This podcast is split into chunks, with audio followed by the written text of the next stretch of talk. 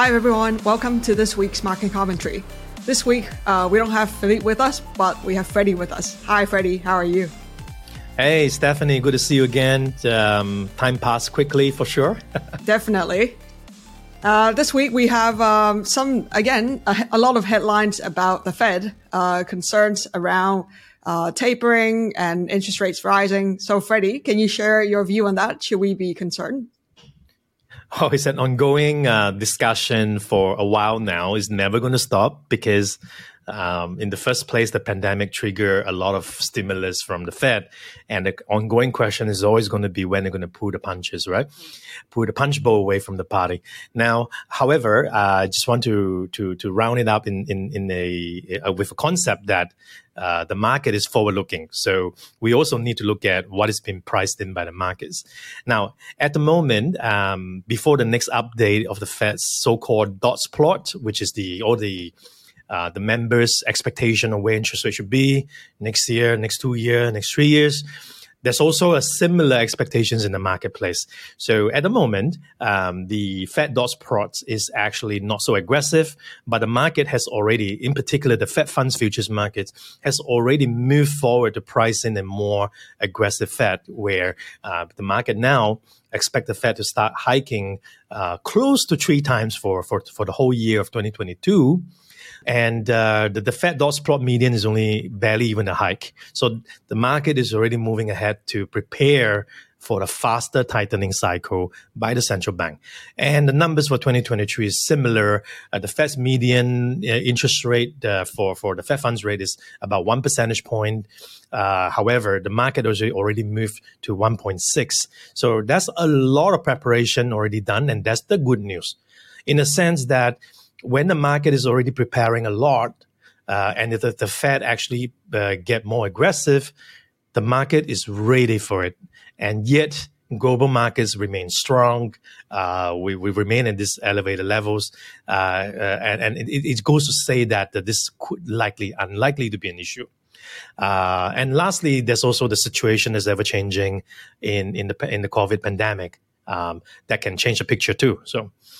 Yeah, definitely. And I think that's one of the kind of unknown factors that we still have to monitor quite closely.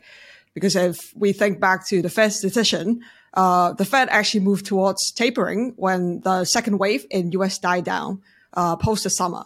However, if you look at the latest figures, uh, it seems like cases cases in the US are starting to ramp back up again, especially if you look at states like Michigan, actually the number of COVID cases already surpassed uh, what they experienced in the last two waves. Now, of course, the, the death rates are a lot lower. So, I mean, this time around, the economic impact may not be as much as before, but I think this is a situation worth kind of monitoring, not just in the US, right? But if you look at uh, Europe, uh, cases are surging, particularly in, in Germany. Um, so it remains to be seen, like how governments react to the third wave, especially as we enter into the winter, because I mean this is a flu season, uh, and and how do different economies actually cope with that? Uh, but it seems like one thing may not change, right? It's inflation. yeah, I mean, uh, what we can learn from the pandemic is that. Um, um, inflation is not going to go away for a few years in the sense that whenever the wave comes back, like Stephanie has described, um, the, uh, the supply chain disruptions comes back again, and it's not like it's easy for industry to just sort of adjust and remove the problem right now. These things takes time to adjust, right? Those those change. So um, be ready for more disruptions at the ports, shipping. Uh, raw materials can can go up again. Energy prices, who knows? There's this interesting dynamics between U.S., China, and India releasing their oil reserve to try to uh, temper the price increases in energy, and yet the OPEC plus countries are also organizing themselves together to reduce supply to maintain prices. It's a tug of war. This inflation thing is quite sticky at the moment. It has momentum. Yeah, yeah, definitely. I mean, this is this is something that may kind of change as well as the situation develops. Um, and it's kind of what we've been preparing users exactly. uh, since July this year. As you know, we uh, re- reoptimizes all, all our users' portfolios. Primary reason is to ring fence the inflation risk. Uh, we, we've been broadening investments into energy related areas, uh, uh inflation linked bonds, uh, gold remains a core staple that benefits from it. Uh, so, uh, and also even the uh, equity markets of uh, country that actually are commodity exporters is another interesting way where we did in July to sort of maintain growth and also acquire the inflation ex- uh, protection. So we've done everything since July, and that's quite. It's going to be quite a while before that picture would change. Yeah, and and we can sort of say maybe say that we're we're a, little bit even ahead of the Fed as well because the Fed has been saying transitory for a long time until a, a month ago when they changed the language at the at the meeting acknowledging the high inflation risk. So maybe Freddie, we can uh, move on to some questions from our audience. So we have one question from Samuel uh, regarding uh, healthcare technology stocks. So as as our audience maybe all aware, we launched uh, three thematic portfolios, um, the tech enabler, uh, consumer tech, and then also healthcare technology. So technology, uh, healthcare technology has been suffering uh, uh, lately. Um, and the question from Samuel is, uh, with interest rates rising, growth stocks, um, particularly healthcare has been hit hard. is it now the time to buy the dip and will recover? or do you think this basket of stock is, is overvalued? You see, um, the core core principles behind the thematic portfolios, the first two actually done well, but it's not to it's not a short term thing because you are investing into something that has this long term impact that, uh, on societies, on the environment, and how we live, how we operate. It's not something that's going to go away. In the, ne- in, the, in fact, it's something that's going to keep changing the world for the next 5, 10, 20, 30 years. And in this case, in the, for the question, the part of the healthcare team that recently has dropped, a lot of them are related to genomics and immunology, and some of that is due to uh, you know valuations being a little bit high a couple of months ago is taking a breather. And the way I look at the uh, action, the price action is actually a fairly uh, normal kind of correction. That's actually an opportunity for uh, savers like on our platform like us uh, to to do to dollar cost averaging into building your your your exposure, right? Because uh, your exposure is going to be a very long term thing, and you you can take, take your time to build it. So I think that's great for.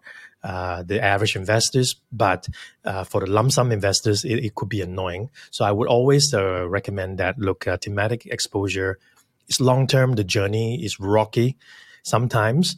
Um, and sometimes it's things with, with, a disruptive nature. They are a little bit early in the cycle. Um, they could actually, you know, the volatility is always going to be there. We always made that clear.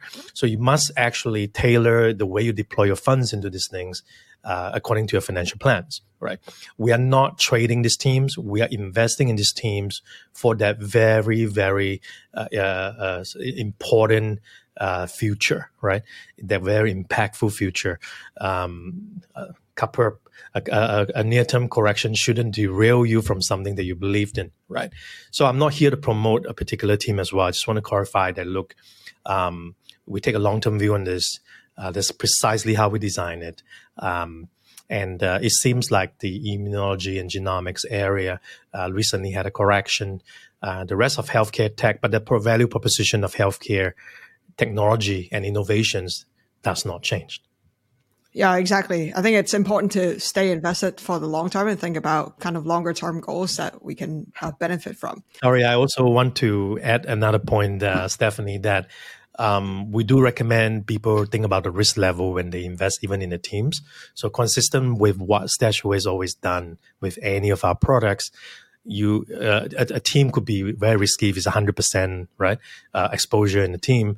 What we've done is to introduce a variety of risk point and you'll find that the impact on the lower the lower risk point would actually be a lot um, less significant. If that's what the user is comfortable with and concerned about the, the short term, you can always adjust your risk level to sort of reflect your comfort zone. Uh, so I definitely strongly urge to consider thinking about it from the planning angle rather than a short term market slash trading angle. Yeah, definitely. And if if our audience need a refresher on like the Stashaway risk index, I mean, we have plenty of resources uh, on our website, and also please feel free to reach out to us. Uh, uh, happy to explain that.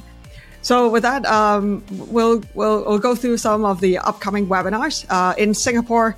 We have uh, Growing Your Wealth with SRS Investing. That's Wednesday, 8th of December, 7 p.m. In Malaysia, we have What is Your Financial Plan B? Uh, also Wednesday, uh, but this is like December 1st, uh, 6 p.m. And on the, the following week, Wednesday, 8th of December, also from Malaysia, we have an inside look into Stashaway at 6 p.m.